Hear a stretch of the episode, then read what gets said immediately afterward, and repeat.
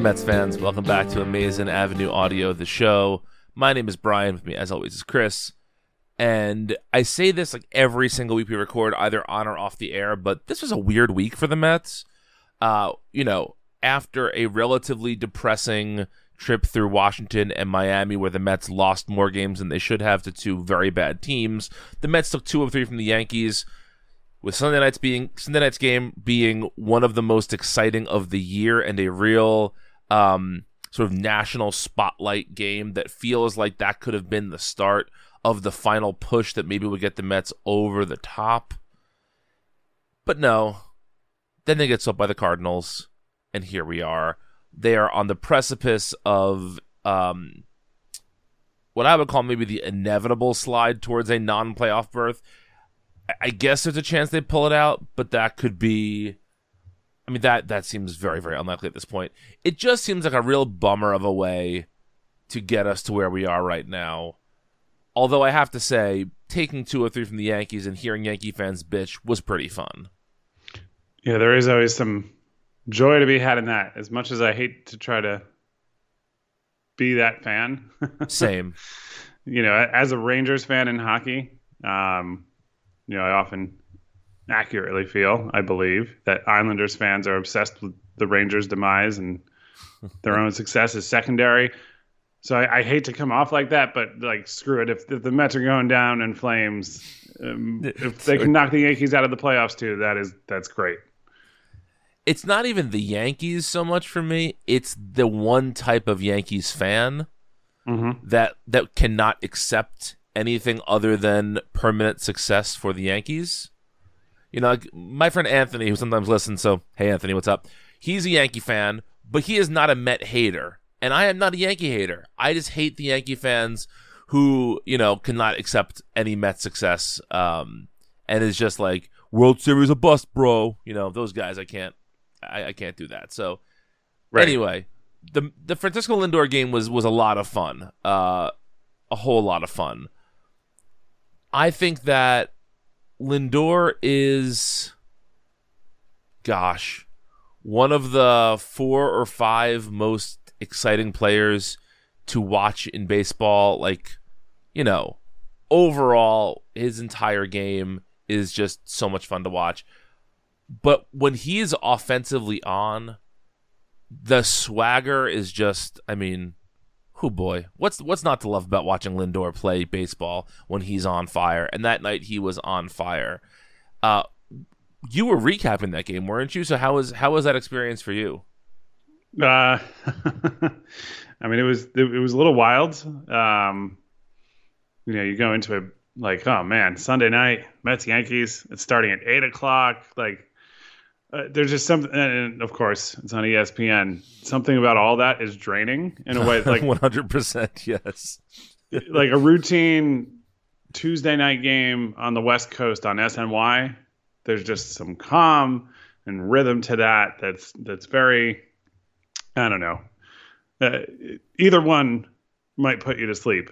Uh, um, but yeah, I would take the two hours later start just to especially in a, a, perspective of watching it from home and you know and then writing about it. Um, but yeah no i mean it, it unfortunately as you said is not going to be something that catapulted the mets into a playoff spot or or started the streak that got them back into the mix. Um, but it was a nice and to me, it was a bit of an exclamation point for Lindor, and it is not his fault that the team is where they are right now. Agreed. Uh, you know, we, we can we can repeat ourselves a million times. If people want to hate him for ten years because he had a bad month at the beginning of this season, then uh, I don't know. Enjoy hating your your favorite team for a decade. there was a uh, there was a certain column that we'll reference later that said that even with his strong second half, he's proven or he's showing that the contract won't be worth it. And I just feel like that is just not that is not true. Sorry. Right. That's not true. There's you cannot know that first of all. Contract doesn't this year doesn't count towards the contract number 1. Number 2, you just you cannot know that right now. Right. But yeah, that that game was, you know, on a stage where the stadium was packed, you know, uh, people really into it. I don't think it matters much to the guys on the field what where the cameras are broadcasting, but you know, it's a, it's a national game. I don't know if anybody cared other than people hoping that the the either team would lose for their team's playoff hopes. right. But like as far as regular season games go for two teams that are borderline playoff teams, it was about as big and and into it as it can get.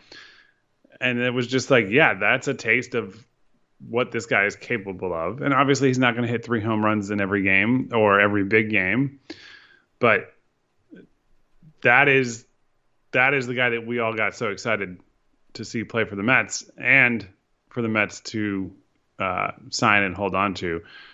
And yeah, the fact that he's making a lot of money does not affect your life as a Mets fan at all. Whether or not Steve Cohen decides to give his front office the budget to disregard the luxury tax or you know whatever that looks like next year and beyond that's the focus you know it's it the, the whole setup of it is that 90% of coverage of sports is constantly framing the athletes as underperforming and overpaid and uh yeah lindor making money in, in a sport that suppresses the salaries of young superstars, which is what he has been. Um, good for him. And if you spend much time thinking about it, uh, you have misplaced priorities about baseball. I think. Agreed. Agreed, one hundred percent. Um, so yeah, that I, I do want to say, you know, about that game. It was, you know, the ESPN, the big stage thing. I think is important to some people more than it is to us as viewers especially because I cannot stand Matt Vasgersian as a play-by-play guy, mm. and I felt that Gary Cohen was robbed of that three home run call. Um, and A Rod is audio ambient, just boring as shit and puts me to sleep when he's on the microphone.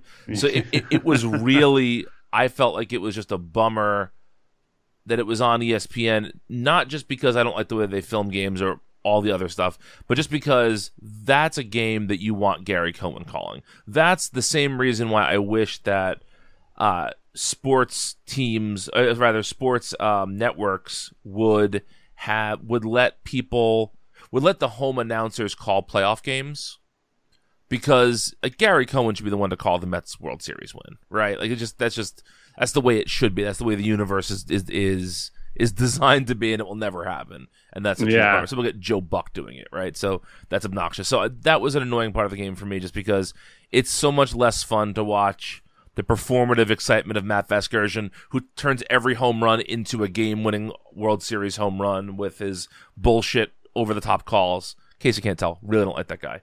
Um, I just it really took away from the enjoyment of the game for me. But again, this is not a new complaint from me. Uh, this is something I have complained about for a very long time. um, yeah. But whatever.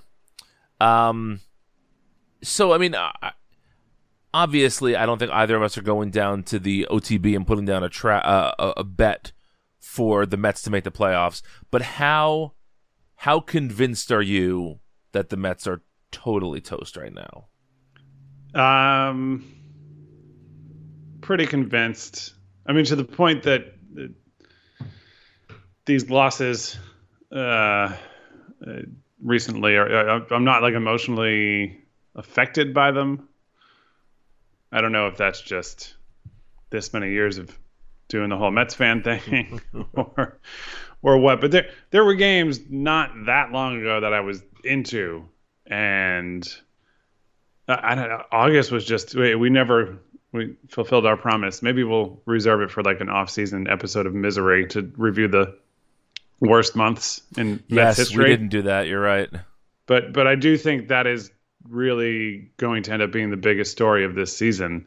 Uh, for an entire month, the Mets could not get out of their own way, and just the uh, you know not a huge lead, but a, a several game lead in the division just evaporated, and uh, you know that's uh, something they didn't recover from. I, I, they've made it fun at points, but they have not gotten back to like, oh, they're they're a game behind, um, you know, the Braves for first place or even just the second wild card. Um, and yeah, I think uh, obviously you'd like to see them just go on an absolute tear through this month and and accomplish those things, but August was really when they, um, you know, wasted away what they had built up to that point. So yeah, so yeah, I'm I'm I'm pretty convinced. I know Gary Cohen has said a couple times recently that you know really seems like the Mets are done, and he's not one to really get hyperbolic with that kind of a thing, right? You know, um, I think I think that's a good. On top of being an intelligent guy who like does a great job of play by play, and I think being thoughtful when he brings up, uh, you know, larger issues and topics surrounding the Mets, like the, th- the thumbs down thing uh, and all that. But on, on, top of all that, he's just a good sort of gauge. Um. So yeah, if Gary Cohen is saying it feels like they're done, uh, I think it really feels that way. Yeah, you know, I was talking to my brother the other night about this, and I feel like one of two things is going to happen either the Mets are done, and they're done at an early enough point that it won't break my heart, versus like 20, uh, 2007, 2008, right? The last day of the season, just just heartbreak losses. Uh, so either that's the case, or they're going to go on a tear, and it will make the last few weeks interesting. The worst case scenario is if they go on a tear and still lose the division, or still lose the, still don't make the playoffs. That's the to me that's the worst of all possible options. If I can if I can emotionally check out a few weeks early, I'm more okay with that than having a heartbreaker on the final weekend of the season in Atlanta. Yeah. And yeah, I think the odds of that happening are are pretty low. I mean, objectively, right. if you look at playoff odds, but I don't know. Coming out of this series, getting swept by the Cardinals. Is there any reason to believe that they're going to win games with the Phillies this weekend?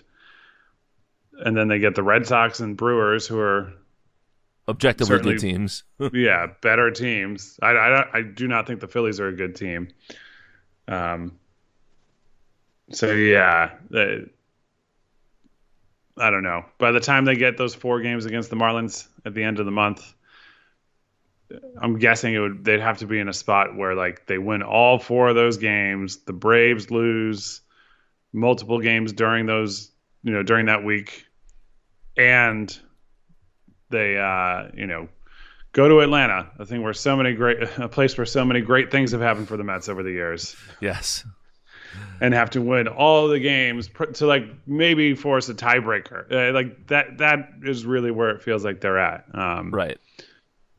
So we'll see if if we need to uh, eat our words on this and they pull it off and the Braves totally collapse and the Mets are NL East champs and playing playoff games uh, a little less than a month from now, then I will happily say that I was wrong. But I won't quite pull a Werner Herzog and say I will eat my shoe if they uh, if if they win the the division. But you know um, what's a food I don't really like? I will put ketchup on a hot dog if the Mets win the division. There you go. That's that's the high. I, that's the kind of high stakes gambling you can expect from me. Yeah, yeah, yeah. No, the uh, no Andy Martino wear a speedo to spring training offers. nope. Quite literally, yeah. no one needs to see that. yeah, I know. In hindsight, glad he put it over jeans. Yes. Oh God, yes it was very much not living up to the bet, but also like, yeah, better for the Mets, the little part of society that's tuned in that much to the Mets. Yes, exactly. um, I wonder what it's like to be an offline Mets fan in 2021. Oh God, imagine the joy. like, you don't know who ha- half the people that we all obsess over. You don't even know who they are. Like that's no. uh, yeah, that's got to be something. So uh, my brother-in-law is a big Mets fan, and I think he like on the way to work in the morning listens to the fan, Mhm. And so I feel like some of the stuff that we obsess over does get talked about on sports talk radio, but they're only really getting the tip of the iceberg. You know, um but I still feel like maybe it's better to be an online Mets fan than like a multi-hour a day WFAN listening Mets fan. I think that might be the Mhm. worst the, the worst fate. Yeah, you know that you can you, you can tailor it more. Yes. Um, you can tailor your radio experience by just deciding to stop listening, Right. which is yeah. Go. It just I don't know. Dawned on me one morning on like a Saturday where I got in my car and it was on, and somebody was just shitting on Carlos Beltran uh, while he was still a Met. So this is a long time ago now. Um, and and it was a host. I don't remember who it was. I don't remember what they were saying, but basically it was the you know Beltran's lazy and blah blah blah blah. That like that kind of mindset, and uh, and I just shut it off and um, Moved on with You your know, life. yeah, yeah. I, I can't say it's been zero since then, but I am not just generally tuning in. You know, that maybe somebody's going on and giving an interview, and it's somebody who doesn't do that all that often. You know, Sandy Right. Alderson, um, or well, there's nobody left of the front office that he built for this season. But Exactly. Speaking of which, Yeah, why don't why don't you lead us into this? You you, you saw this happening in real time. I was in a wonderful meeting this morning and only read about it retroactively. So why don't you tell us what happened here? Well, well, yeah. Well, there's the there's the Cohen thing and uh, the Alderson thing, but um, you know, we a day or two ago, I think it was Tim Healey who said like, oh yeah, basically confirming that Sandy Alderson is going to stick around for next season as originally planned as the president of the team and is going to be involved in hiring, uh, you know, ideally a president of baseball operations, presumably a new general manager, and all that. And then uh, as a follow up to that, this morning, Mike Puma wrote an article in which uh, uh, there were some digs at Lindor that you referenced earlier that I think were unfair, but the meat of the article was really quoting, uh, you know, an anonymous, a briefly anonymous former MLB executive Briefly Uh, anonymous. That's the perfect way to put it. I'm sorry. It just tickles me. um, who was bringing up a point that's been brought up a couple times over the course of the last six to 12 months that, look, the Mets are going to have a hard time finding people because Steve Cohen can't help himself and is on Twitter all the time. Now, I'm paraphrasing, but, you know, Right. that. So explicitly criticizing Steve Cohen, and then Steve Cohen sees it and goes on and is like, "Oh wow, interesting that that's an anonymous source. Let's see who can figure out who it is, and whoever does first can sit with me in the owner's box for a game." And turns it into this whole thing, which is a bad look, regardless of what you think of what the conclusion was, which is that it was David Samson, former Marlins executive, uh, if we are to believe Cohen, and it, it, it checks out. I think David Samson himself like quote tweeted something about it. Yes. Oh my god, this sounds so stupid saying all this out loud. I know. That's why I let you We're do talking- this. We're talking about adults. Like, what the hell is going on? So anyway, yeah, Steve Cohen basically put out a public call to figure out who it is, and then explicitly said, "Yep, it was David Samson." And I, I, you know, I have to imagine that he probably knew that before he tweeted the first tweet, and then was leading to a, oh, this is the former Marlins guy. Like the fans are gonna they're gonna love this. And I think overwhelmingly, uh, I don't know, a lot of people probably did. I don't know if everybody who writes for Amazing Avenue and and podcasts uh, for us on the site, I don't know if everybody in our crew did, but I definitely saw lots of like positive reactions and sort of like, oh, who cares what you know David Samson thinks? Screw that guy. Um, but sometimes I, I guess I'm curious if you feel differently. I over the course of this experience so far with Cohen as the team's owner, I, I haven't thought that anybody would actually turn down a very high paying prominent job in baseball uh, a job that there are only 30 of. And in Major League Baseball, there's only 30 of them on the planet. Um, I don't think the owner's tendency to go on Twitter and use poor punctuation and make a lot of typos and stir the pot. I, I don't think that would deter people from taking a job uh, that that had that level of prominence. But um, there are some times when I would just uh, just like Steve, just put the phone down, please. Like this morning, just just I don't know. I guess it's if Jeff Wilpon were doing it and wanted to try to make it public, it would come out in like a different story by someone else. You know, it wouldn't just be direct on Twitter. So I guess in that sense, I respect it more because it's just if you're gonna do the the thing that isn't good, at least you're going out there and just saying it yourself instead of trying to like back channel it and like back, you know respond with your own anonymous sourcing. Uh, of I don't know. I don't know. Yeah. So, I mean, so he, here's where my mind is on this. I, I think that regardless of anything else, you have to admit this is a dumb thing for Cohen to do. Like objectively, he's the owner of the team, and I don't think that the owner of the team needs to be this cloistered Rapunzel in a tower someplace, right? I think if he wants to be on Twitter and interact with fans, I think that's honestly that's probably okay if he had more tact with what he's tweeting and it and whatever.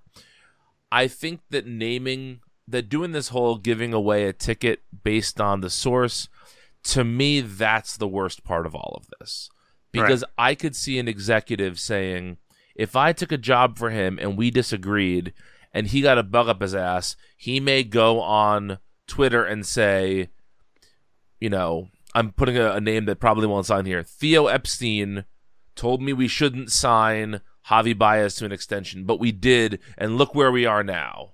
You know, and, and executives don't want to have their names dragged through the mud for any reason by their owners in public or in private. So I could see something like this being more of a deal breaker than him just sort of trying to be funny on Twitter, which I still don't think is a great look for the owner, but I can excuse that a little bit more than I can excuse this. To me, this just seems like this seems really catty, man. Like this guy is worth so much money.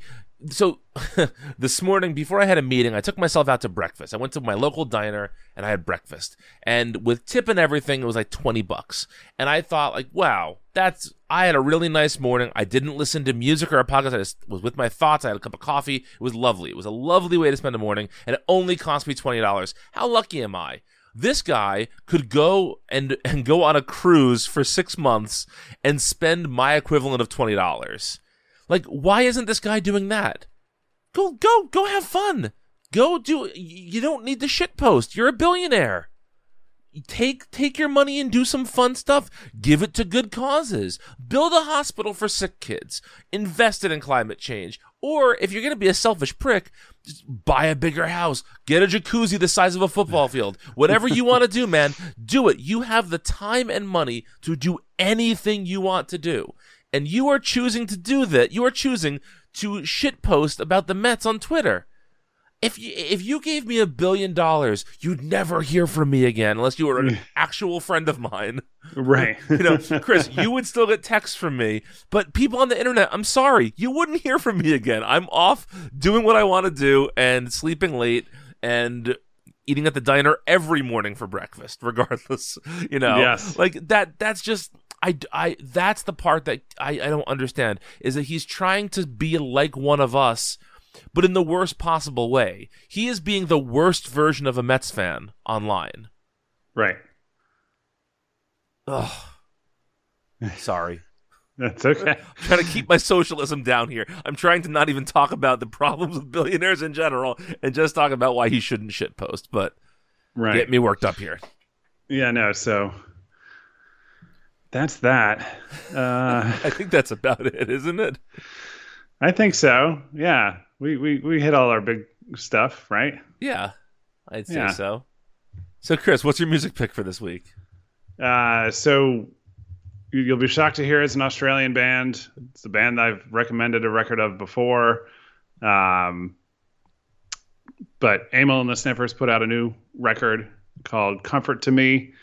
Uh, it came out what on Friday last week, I think. Yeah, and uh, yeah, it's just it's pretty great. I, she is the best. The band the band is really solid too, but she is just like such a great front person of uh, of a band, and uh, you know, it sounds like I'm still gonna have to listen to it more to to get more familiar with it, but it sounds exactly like. I guess the way I would describe them, which is a punk band that's heavily influenced by ACDC. Um, so you've got some of those like big, bigger rock riffs, but with a very punk uh, pace and and and certainly her approach. So uh, yeah, Comfort to Me came out last week. Um, it's got a funky album cover. You can't miss it. Uh, so yeah, check that out. Amyl and the Sniffers. I, I will always recommend their music. I think. well, uh, I was gonna say I had sent you a, a screen grab of a uh, of an Instagram post yesterday from former Amazing Avenue and Conversation guest Brian Baker, guitarist from the legendary punk bands uh, uh, Bad Religion and the original bass player from Minor Threat. And uh, he recommended this album, so I had to send it to Chris. I, I was like, "This is this is the most McShane thing I've ever seen in my life." So yeah, yeah, no, that that was very on brand. So thank you for sharing that. You're welcome. uh, so my pick is it's funny. I was kind of panicking here for a second, thinking, "Oh, I don't have a pick," and then I realized I already wrote my pick into our spreadsheet last week uh, because I was so confident of it. So I don't, I don't know why I was I was stressing out, but uh, there's a singer songwriter named Colleen Green. She released an album back in 2015 called "I Want to Grow Up," and I loved that album, loved it very much. And then she kind of uh, took a break a little bit. She put out uh, this is going to sound like a very strange concept, but uh, hear me out. A, a, a bass and vocals cover of Blink 182's Dude Ranch album. Um, which kind of slowed the songs down and made them really sad. And I, I actually really enjoyed that as well. I, I might have recommended that in the past, actually. Um, I should probably look that up.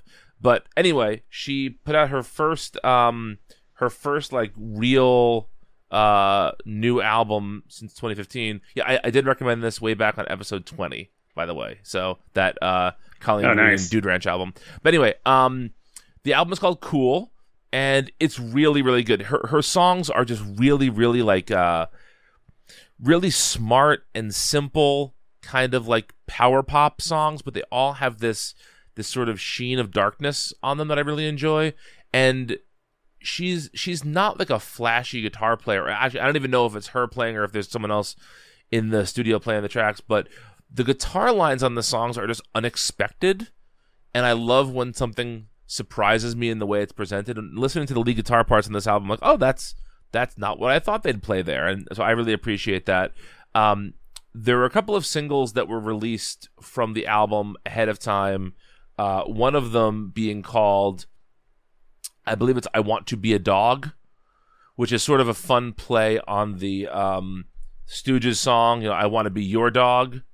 That's the name of the song, right? It sounds wrong coming out of my head, coming out of my mouth. Yeah, yeah, no, no. Yeah. This is I want to be your dog. Yep. Yeah, it, it's this, this song called "I Want to Be a Dog," and it's just about sort of how much easier life would be if you were a dog, uh, which sounds like a silly thing to write a song about, but I actually really, really love that song. And uh, there's a couple of just really, really beautiful songs on this, and it ends with an instrumental uh, warning, slightly uh, lewd title here called "Pressure to Come." Come C U M. And uh, but it's really beautiful instrumental to end the record on, and I just think it's it's one of the more refreshing albums I've heard lately. So uh, check it out, Colleen Green's Cool. And that does it for another installment of Amazing Avenue Audio the Show. Thank you for listening. Go to AmazingAvenue.com where we are still writing about the Mets despite the current situation.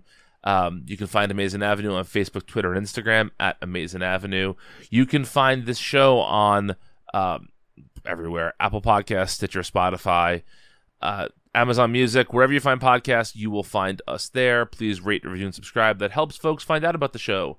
Continue to check out the other excellent Amazing Avenue audio shows from Complex to Queens, Amazing Avenue in Conversation, uh, Unformidable, and our friends at A Pod of Their Own, who are having their Dollars for Dingers fundraiser next Saturday, Saturday, September 25th, at Catch in Astoria. I will be there. Chris unfortunately can't make it, but please come out and say hi. It's for a great cause. They have already raised over five thousand dollars through their Dollars for Dingers uh, promotion, promotion, whatever it's called, fundraiser. Couldn't get that. Couldn't think of that word for some reason. Um, I am very sad that my bonus pledge has not happened yet. Which is, I said that if a Mets player had their jersey ripped off, I would give twenty bucks per jersey rip off, ten dollars for each nipple. So um, Unfortunately, that has not happened yet. so, uh, but you know, we're all donating money for a great cause. All the benefits, all the proceeds benefit the National Domestic Violence Hotline. We will have a Kevin, uh, sorry, a J- Brandon Nimmo autograph bat and a Michael Conforto autograph ball, among other things, to raffle off. So, including a, a, uh, a Los uh, the Los Hot Quesos record, Chris's band will also be giving away at that uh, at that event. So for Oh, yeah. all, for all of those reasons, come out to Catch and uh, stay tuned to Amazing Avenue. We might ha- have a way to bid on some of that stuff if you're not there. So we will we will figure all that out in the next couple of days. But really, check out A Pod of Their Own. Check out Dollars for Dingers. It's a fantastic cause. We'll talk more about it next week. And uh, Chris is on Twitter at Chris McShane. I am at Brian Needs a Nap. And until next time, let's go Mets.